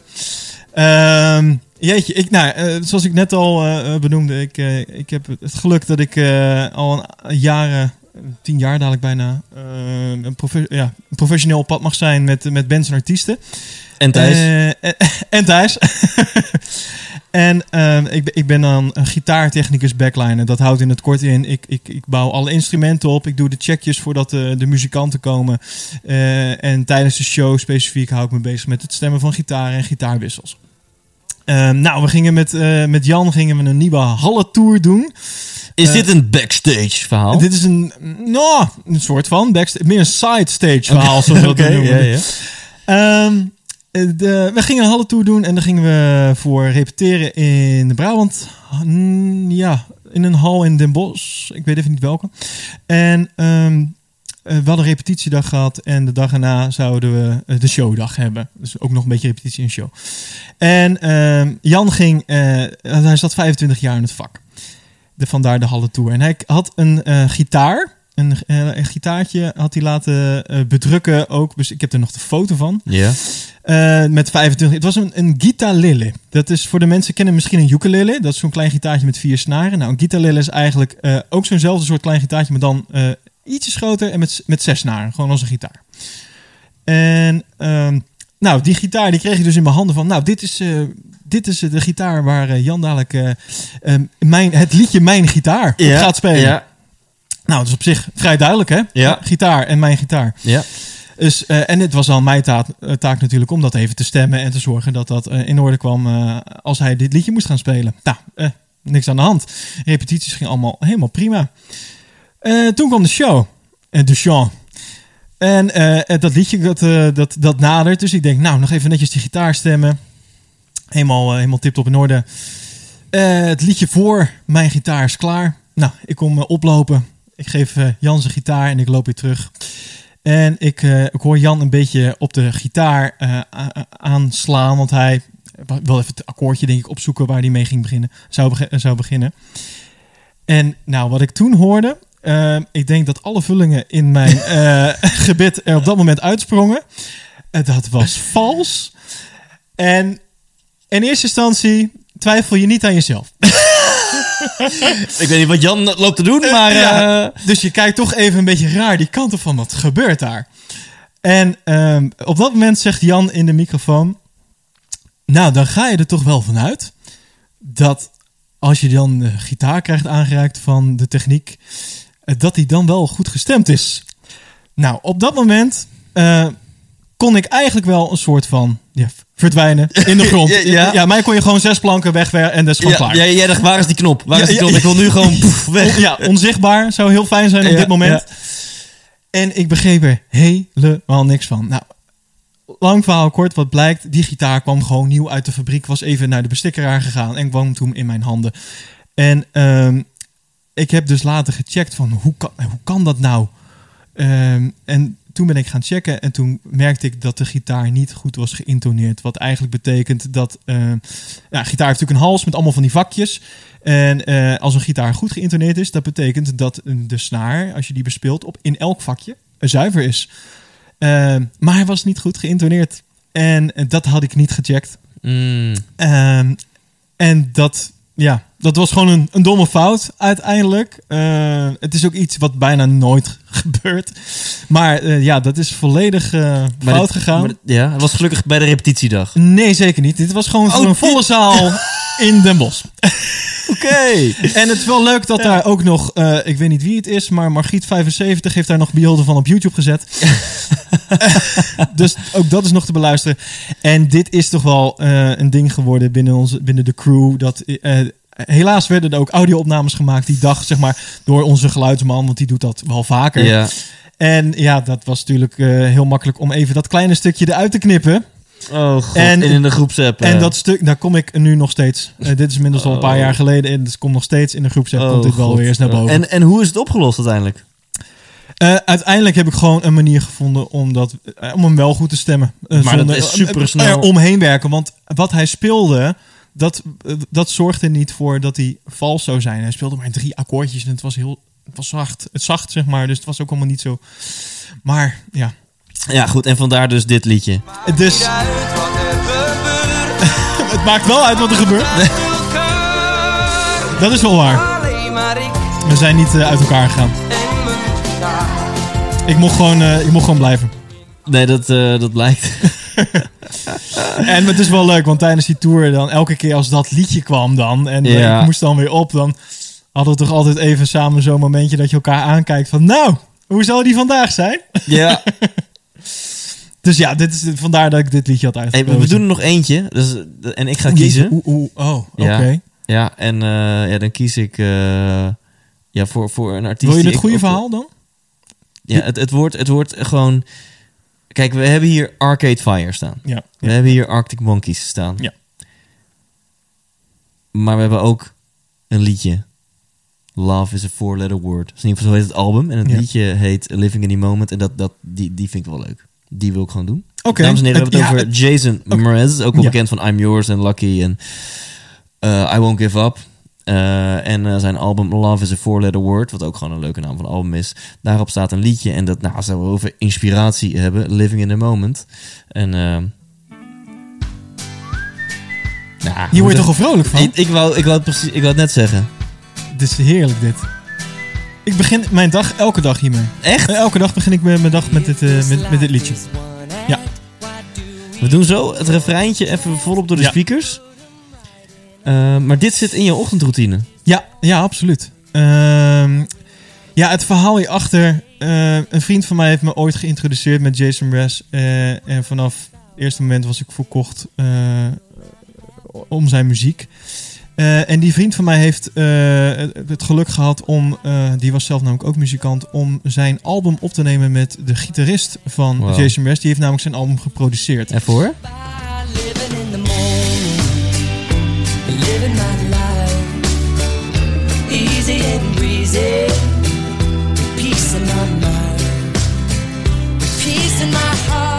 Ja, we zitten meteen ook met onze hoofdjes zo eh, van links naar rechts. Ja, Ja. die vriend heeft mogen samenwerken met de gitarist van eh, Jason. Ja, die, die eh, gitarist heeft zijn album geproduceerd. En ehm, toen dit album uitkwam en daar dus ook een grote wereldtournee achter aankwam... Toen eh, kwam hij ook naar Nederland, uiteraard. Naar de Ziggo Dome. ja, ja, ik, was daarbij zelfs. Was jij daar lachend bij? Ja. Nou, dat eh, leuk. Ik dus ook. Eh, met het geluk dat wij dus via de gitarist even op de stage, op het podium mocht komen. En voor mij was het heel leuk, omdat ik natuurlijk even in zijn gitaarhoek mocht kijken. En wat gitaren mocht vasthouden en Vet. doen. Dat was super tof. En vervolgens had hij ons ook mee backstage genomen om even Jason te ontmoeten. En, nou, ik ben niet heel snel starstruck of wat dan ook. eh, maar het- ik kan. Er zijn een aantal artiesten die ik heel erg waardeer en respecteer om wat ze maken. Ja, en, en, ja. en, en Jason is daar absoluut één van. Dus het was heel tof om, om hem even te ontmoeten. En volgens mij voelt het voor hem meer als een soort van... Oh, nou, dit doe ik wel even voor mijn, voor, voor mijn bandlid. En Oh, verder ja. chill. Eh, maar, maar dit album, eh, het album heet eh, Love, is een four-letter word. Ehm, de, de liedjes die hierop staan, eh, die betekenen gewoon heel veel voor me. Het is gewoon een bepaalde periode in mijn leven. En dan de liedjes en de teksten hebben gewoon heel veel mooie raakvlakken. met hoe ik me toen voelde en hoe ik toen een beetje het leven stond. En, maar, maar zeker dit liedje, Living in the Moment, eh, met prachtige tekst in het, eh, in het refrein, eh, Living in the Moment, Living my life, easy and breezy, peace in my mind, peace in my heart, peace in my soul, wherever I'm going, I'm already home. Alleen dat is al, zet het op het tegeltje klaar. En als je er elke dag even naar kijkt, of, in mijn geval, ik zet elke dag gewoon even op om dat gewoon te beseffen. En, en plus het is een vrolijk liedje. Nou, dan kan je dag gewoon niet meer stuk. Ja, maar dit is toch... Dit is toch inspirerend? We hebben het zo vaak over ochtendroutines. En mensen denken nu, fuck, ik moet ook een liedje in mijn ochtendroutine hebben. Het is zo lekker als je gewoon... Ja. het is letterlijk een mantra voor me. Dus als je iets van een, een liedje kan hebben... En ik kan zeker de, de muziek van Jason Mraz aanraden. Want die heeft nou, best wel veel liedjes met, met zo, zulke soort boodschappen erin.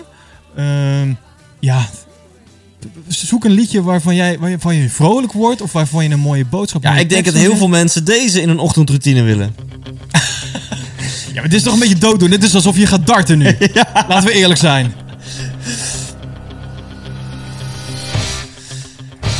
Ja, maar- Ik, ik zie wel een aantal mannen nu gewoon eh, opveren in hun stoel. Of in de autostoel die denken, zo, of die gaan nu het gaspedaal even indrukken, weet Ja. je wel. ik, ik weet niet wat ik ga doen, maar... eh, Ja, maar ik rij nu 240. ja, ja. Nee, misschien moeten we dan toch, voor de mensen die bij Tony zijn geweest, moet dit gewoon elke ochtend... Oh, verke- verkeerde. Dat is ook een lekkere. Dat is ook een lekkere.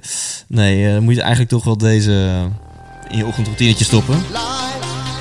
Ja, dit is, sorry, als je niet bij Tony bent geweest, dan komen we echt over als nerds en groepies. eh, dat snap zijn we ik. ook. Ja, en, en dan komt, komt over als een secte en je hebt helemaal gelijk. Maar als je er wel bent geweest, dan ben je zo geconditioneerd, zo geankerd, dat als je dit hoort... Ja, Maar, maar dit geeft denk ik ook aan wat het belang van muziek kan zijn in dit soort dingen. Ehm, sowieso eh, de, de andere liedjes die we net ook besp- bespraken. Dat, eh, weet je, liedjes zijn emotie. Dus Ja. het brengt herinneringen met zich mee. Eh, maar het kan ook je huidige, sta je huidige emotie beïnvloeden. ja. Eh, zet maar gewoon een kaart rockliedje op als je daar heel erg van houdt. En, eh, of met, kijk maar met fitnessen bijvoorbeeld. Ik, eh, als ik echt eventjes tegenaan moet trappen op een fiets, dan, dan zet ik gewoon keiharde hardrock tegen metal aanschurende dingen aan. ja. Niet omdat ik dat per se heel veel luister, maar op dat moment kan me dat wel eventjes net even die extra motivatie geven. Hey, en jij zei net Love is Four Letter Word. Het album luisterde ik ja, in een bepaalde fase in mijn leven. En er hoorde dat album bij. En, maar kun je er wat over vertellen? Wat is, hoe lang geleden is dat? En, Dat is eh, dezelfde periode geweest dat ik bij 3FM zat. hoeveel- hoeveel jaar geleden Dus hebben we het dan hebben we het, jeetje, dan hebben we het toch zeker over... Nou, eh, welk jaar is het album? Dat kan je zien. Ik denk dat het eh 2008... Ik ben toch niet zo handig in iTunes. eh. En Spotify kun je dat wel eventjes eh, bekijken. Maar laten we zeggen, dit was een jaartje of zes geleden. En, nou, eh, iets- ietsjes langer. Ja, en, en wat- is er veel veranderd in... eh, eh, ik bedoel, als ik aan de Thijs van zes jaar geleden denk... Dan, die, die is net aan het ondernemen. Die trapt het gaspedaal tot de bodem in. Elke dag en laat niet los. en geeft alles. En vindt zelf dat hij nogal meer had kunnen geven. Ehm, eens even kijken. En, en, en is vooral, laat ik het zo samenvatten, heel erg gefocust op succes. En die kent de succeswetten. En is wat minder gefocust op spirituele ontwikkeling. Ehm, hoe, was de Elwin eh, zes jaar geleden? Nou, oh, zes jaar geleden. Ik dacht, dit is wel langer geleden Nou, namelijk. acht jaar geleden, ook goed. Tien jaar geleden, maar niet uit. Eh, nou, als we het over deze periode hebben, dan... eh, eh, jeetje, nou, toen deed ik nog mijn afstuderen bij 3FM. Eh, lang verhaal kort, afstuderen is uiteindelijk... ben ik expert in geworden. Ik heb het drie tot vier keer geprobeerd, het is nooit gelukt. Ehm, dus wat voor mij toen een hele belangrijke stap was... is om ervoor te kiezen van... oké, ik ga gewoon nu doen wat ik het allerleukste vind. Namelijk eh, als, als crew mee met bands en artiesten. Dat, is, dat was dat was mijn droom. Dat was eh, le- lekker in die muziek bezig zijn. Dat voelde niet als werk. Dat was een hobby. En, eh, en dat, zo voelt het nog steeds. Ja. Alleen zitten er wat verantwoordelijkheden bij. En ehm, om, om zo'n keuze te maken, terwijl je, als je even doorzet en bijvoorbeeld je studie afmaakt, je dat een hele hoop centjes scheelt qua studieschuld en zo. Achteraf gezien, als ik erover nadenk, denk ik, ik moet wel echt ballen hebben gehad om gewoon te zeggen, ik kan het gewoon niet. Ik stop gewoon nu met mijn studie, eh, ook al ben ik er bijna. Ik wil niet deze boot missen. Ik, dit, is, dit is wat ik voel, dit is wat ik adem, dit is wat ik leef. Dit, dit, dit moet ik gewoon doen. Eh, dus dat is denk ik een hele grote verandering. Eh, en uiteindelijk is het ook niet. Ik denk niet dat het alleen een bewust, een rationele keuze is geweest. Het is gewoon een gevoelskeuze. Je- voelt gewoon van: dit is wat ik moet doen. Ja. Eh, dus het is eigenlijk al geen keus meer dan. dan dit is, je weet wat de keus is. Eh, Ja, mooi. Ja, en toch, je moet, het, je moet er nog wel even maken, maar jouw, jouw sensor, jouw intuïtie maakte het makkelijk om die keuze te maken. Want het Ja. was gewoon een soort van magneet. Nou ja, je hebt natuurlijk altijd de sociale druk hè, om je heen. Eh, ouders die natuurlijk, en dat, is, dat speelt ook mee, die betalen mee voor een studie. En eh, ga maar eens even zeggen, in jaar vijf of zes, eh, ik heb een ander idee. Ik ga lekker gewoon eh ZZP'er worden. Wat dacht je daarvan? Dat, ik denk niet dat heel veel ouders dan eh, meteen staan te juichen en denken, nou dat is echt een top idee. En wat ga je dan doen als ZZP'er? Ja, dan ga ik met bandjes mee. Ja. Ook dat nog een keer. Ik kan me heel goed voorstellen dat mijn ouders dachten: oh jee. En hoe gaat dit dan aflopen? Ja. Maar eh, ondanks dat eh, heb ik het wel, ja, hebben ze het altijd mijn keuze gelaten. Ehm, Heb je spijt? nee, nooit, nooit spijt gehad. Nee, absoluut niet. Eh, het, het is altijd makkelijk achteraf praten van... ja, wat nou als je even een halfjaartje had doorgezet... en je had het wel afgemaakt... en dan had je toch ook gewoon in de muziek wat kunnen doen. Ja, dat weet ik niet. Zo voelde dat toen niet. Zo Ja. voelde het als... als ik nu niet dit doe, dan mis ik de boot. Ja. Eh, en ik had nooit die spijt willen hebben. Nee. Dan maar de spijt van eh, geen studie afmaken. En eigenlijk voel ik, dat, voel ik die spijt dus helemaal niet. Ja, en het is altijd zo makkelijk. Had ik toen maar met de kennis van nu. Ja, weet je, dan was ik tien jaar geleden is begonnen met bitcoins kopen. Om, om te ja, ik wou beginnen. het zeggen. Dan kan ik nog wel een aantal eh, keuzes Ja, opnoemen die ik anders ja. had gedaan leven. Hey, het A-momentje is aangebroken, want we, we, gaan langzamerhand afronden. Oh, daar moet je dus ook een jingletje Daar, een ja, dus de, hebben. ik, Oh. ik heb een hele to-do-lijst aan, aan, aan jingles. Maar niet voordat wij nog eh, ja, een soort van eh, op de maat on the spot eh, gedeelte hebben. Ik, ik heb geprobeerd om, eh, om hier een jingle voor te bouwen. Ik kan misschien even kijken of ik hem ergens Oh eh, jee. vandaan kan toveren. Want ik heb hem niet ingeprogrammeerd. Maar... ehm, of, eh, of, of vond ik hem zo slecht dat ik hem heb weggegooid? Nee, ik vond hem zo slecht dat ik hem heb weggegooid. Dan ben ik eigenlijk oprecht benieuwd. ik heb altijd geleerd van... Gooi het gewoon de wereld in. Het hoeft niet perfect te zijn. Dat zijn mijn beperkende overtuigingen namelijk met heel veel dingen. Nou, dat was ook op zich mijn overtuiging in deze episode. Gooi het gewoon de wereld in. Het hoeft niet perfect te zijn. Je kan het altijd nog eh, eh, eh, bijsturen, slijpen doen. En dan wordt het vanzelf een stuk beter. Ik denk dat je, als jij terugkijkt op die eerste podcast... en, en kijkt eh, 100 later, dan zal er ook veel jou, veranderd zijn voor jou. Ik, ik, durf hem niet, ik durf hem niet terug te luisteren. Echt niet? Dat was sowieso mijn eerste episodes. Ik, ik vind ook dat ik dan in de intro veel te langdradig ben. En dat vind ik nog steeds wel van mezelf. Maar toen al helemaal. En, eh, Mag maar tot ze deze aflevering hebben geluisterd. ja, ja. maar, eh, onderspot. Ehm, althans, ik wil een aantal eh, beste of eh, van jou weten. Om te beginnen bij jouw beste boek ooit. En dan, ja, is misschien wel leuk. Ze liggen daar in de doos, mijn boeken dan. Inspiratieboeken. Hè? Dus kom dan niet met eh, de griezelbus. Maar qua inspiratieboeken. Wat, wat, wat is het beste inspiratieboek wat jij hebt gelezen? Think and Grow Rich. Omdat eh, een boek wat heel lang geleden geschreven is en wat nog zo actueel is. ehm, ja, dat is om die reden, Ja, denk mooi. ik. Ik vind het knap als je iets kan schrijven wat tijdloos is. Dat Ja. is tijdloos. Ja. Eh, dus, dus Zoals bijvoorbeeld Timothy Ferris. Voor heel veel mensen van onze generatie was Timothy Ferris de 4-Hour Workweek zo'n beetje het eerste zelfhulp of eigenlijk lifestyle boek. Want het Ja. is niet echt zelfhulp, het is meer een lifestyle boek. Klopt. Eh, maar goed, dat is niet tijd, of dat is wel, het? dat is niet tijdloos. Want dat, dat boek gaat natuurlijk heel erg over, over deze tijd en hoe je nu ervoor kan zorgen dat je met minder werk meer. klopt. Maar, maar Napoleon Hill en Stephen Covey heeft het ook voor elkaar gekregen. Hè? Die hebben echt een soort van ja, wetten omschreven. En ik ga het nu opzoeken, maar volgens mij is Think and Grow Rich uitgekomen echt in 1937 of zo. ja, echt heel lang geleden. En, en het geldt nog steeds. En ik, had, ik, had, ik zat te twijfelen ook tussen eh, bijvoorbeeld Coffee, Seven Habits. En dat echt ook om die reden. Omdat ik vind het heel knap als je iets kan schrijven wat echt tijdloos is. Dus wat, wat ja. Dames en heren, 1937. Ik had het gewoon goed. Nou, applaus! Dankjewel, dankjewel. En eh, voor mij is dat, ga ik heel flauw antwoord geven, maar dat is meestal wel mijn laatste boek. Eh, ik bedoel, The Big Leap, fantastisch boek. En ze kunnen nog wel even doorgaan. Remco Klaassen, zijn boeken zijn Ja, echt ja. zeker voor... Ik doe er nog te steeds heel in- veel eh Ja. teniet. En eh, Hoe de fuck vind ik geluk? Vind ik persoonlijk een heel erg eh, goed boek. Eh, komt eh, uit op eh, 9 juni. Check eh, bol.com. Nee, check fuckgeluk.nl. Want dan krijg ik ook nog mijn affiliate fee van 7%. Ja, Eh, Bestel hem via fuckgeluk.nl. Het leven van de auteur gaat niet over rozen. Nee, En helemaal niet over geld. maar da- daarover later meer. Eh, nee, dat is, ik, die ik dus net noemde met Glenn, eh, eh, het heet iets van eh, dingen die je alleen ziet als je er de tijd voor neemt. En eh, eh, het is geen boek wat je à la Tony Loorbach even snel wegleest in de challenge, want op elke pagina staan gewoon een stuk of acht korte verhaaltjes slash quotes.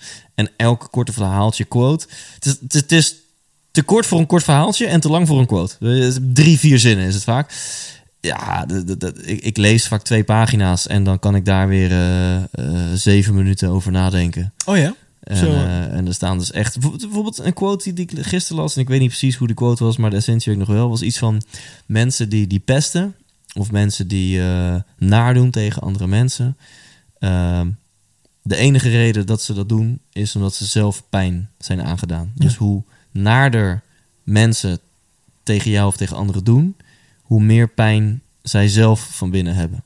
Dus realiseer je dat. En dan, nou, zoiets was de essentie. En dat vind ik alweer zo'n, denk ga je nadenken, weet je over vroeger, over nu, of over in het verkeer, of whatever. Dan denk je, ja, alleen die wijsheid al, hoeveel fijner maakt die het leven? Dat, je dan, dat, dat is toch een, een, een 180 graden mindshift in hoe je kijkt naar mensen die zich als een asshole gedragen. Ja, ja, zeker. Maar het, het weten is één en dan daarna kunnen handelen. Dat is natuurlijk de grootste Ja. uitdaging is twee. Dus dat je dan daadwerkelijk iemand tegenover hebt staan die je helemaal de grond intrapt. En dat je dan kan zeggen, eh, maar kan ik iets voor je doen? Gaat Nee, het goed maar als je? iemand zich als een asshole gedraagt en jij bent ervan bewust, en als je dit hoort, kan je niet meer terug, want ik heb je juist hiervan bewust gemaakt. Als iemand zich als een asshole gedraagt en jij weet, oeh, dit kan je alleen maar, jij moet echt heel veel pijn van binnen voelen, anders kun je niet zo gedragen. Dan mag je van mij nog steeds naar reageren zoals je wil reageren, maar ik denk alleen al door deze bewustwording dat dat vaak wel anders zal zijn. Ja. Jouw beste eh, film ooit? Oh. ja, hoeft dan geen inspiratiefilm eh, te zijn. Eh, De Dark Knight, denk ik. Dat is toch eentje waar ik vaak weer terug... Dus, eh, Dat is toch zo'n zwaardvecht eh, nee, film? dat is de, de, de Batman film met Heath Oh. Ledger als Joke- eh, Joker. Eh, ik vind eh, z- laatst is ook de Joker uitgekomen als film met eh, jo Joaquin Phoenix. Ehm, die heeft die rol heel erg goed vertolkt, maar de, ja, Heath Ledger heeft die lat eh, een aantal jaren geleden heel hoog gelegd in die film. En dat, dat, het gaat echt. Ik weet nog niet eens of de film zelf nou zo heel goed is, maar die acteerprestatie vind ik echt outstanding. Ja. Dat is. eh, en helaas is dat volgens mij een- zijn laatste film ook geweest. Moet ik me schamen dat ik hem niet heb gezien, The Dark Knight? Nou, denk, alleen daarom zou je hem al moeten zien, om de acteerprestaties van eh, Heath Ledger. Oké, oké. Ja, het is wel een trilogie. Het is het tweede deel van de trilogie. Dus dan, ja, je moet niet per se het eerste deel kijken om het te begrijpen. Maar Ik denk er even als je, dat, als je er toch aan Ja, begint. ja, ja. ik, ik denk dat ik dan zou kiezen voor... ehm, ik moet even... In, in de categorie goede films moet ik even nadenken. Dus het zou wel best wel iets in de richting van eh eh, Star is Born kunnen zijn. Daar hou ik heel erg van. En ik Ja, jank dan ook ja. echt alles bij elkaar. Eh, maar ja, ik heb toch wel een soort van guilty pleasure voorliefde voor een soort van... ehm, ja, je zou het kunnen zeggen American Pie-achtige films. Oh ja? Maar dan ga ik niet voor American Pie kiezen. Kies ik voor Get Him to the Greek. Get Him to the Greek met in de hoofdrol Russell Brand. Hij speelt een karakter Aldous Snow. En die speelde die in ehm, Forgetting Sarah Marshall. En dat was gewoon een, een, een bijkarakter. Eh, een rockster in Forgetting Sarah Marshall. Maar blijkbaar waren er zulke goede reacties op gekomen... dat in de sequel heeft hij zijn eigen film gekregen. met dus Aldous Snow, Russell Brand in de hoofdrol. En eh, waanzinnige humor. En een rock'n'roll verhaal. En ook een hele flauwe humor. En eh, toch ook wel weer een, een, een, een, een, een, mooi verhaal of zo, een mooi einde. Get Him to the Greek, ik kan hem eigenlijk niet omschrijven. Maar ik, ik, ik lach echt me helemaal kapot bij, eh, bij- bij, die film. Echt gaaf film. Ja, dus ik las, eh, hebben we het nou over echt acteerprestatie, weet je wel? Ik, ik, ik benoem nu een film echt om de acteur, toch wel? Ja. Of, of echt de film zelf, weet je wel? Soms kan, je noemde Star is Born. Ik denk dat dat een mooi voorbeeld is van, van een film die ik ook prachtig vind. Waar ik ook heb bij zit janken. Maar bijvoorbeeld ook om meerdere eh, filmische redenen heel Ja. mooi vind. Eh, perspectief van filmen, de rust eh, van filmen, dat soort dingen. Dus als we het dan echt over film hebben, dan... Ja, als we het echt over, over die Oscar- Oscar-categorie films hebben, dan kies ik toch wel voor Verliefd op Ibiza. Dat, ja, dat ik die... jeetje, dat ik die ben vergeten. Ja, je moet je schamen. Je moet- we- ja, ja. Ja, en, en, en ja, dan, dan is dit wel... voordat ik dan nog een ding aan jou ga vragen... ga ik zo dadelijk ook de outro live doen. Het is toch super spannend. Spannend. Ik heb dat heeft ook 4,5 uur voorbereiding gekost om die, die jingle erin te zetten. Maar het is een soort van gelukt. Zo benieuwd wat er nu gaat komen.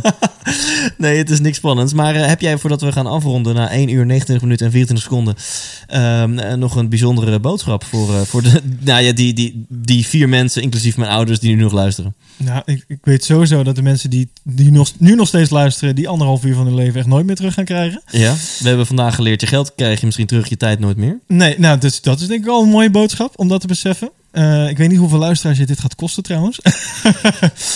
Eh, jeetje, een mooie boodschap. Eh, ik denk dat dat echt zit in, in de mantra die ik elke dag luister. Dus dan schakel ik toch even terug, terug weer naar Jason. Eh, living in the moment, living my life easy and breezy. Peace in my mind, peace in my heart, peace in my soul. Wherever I'm going, I'm already home.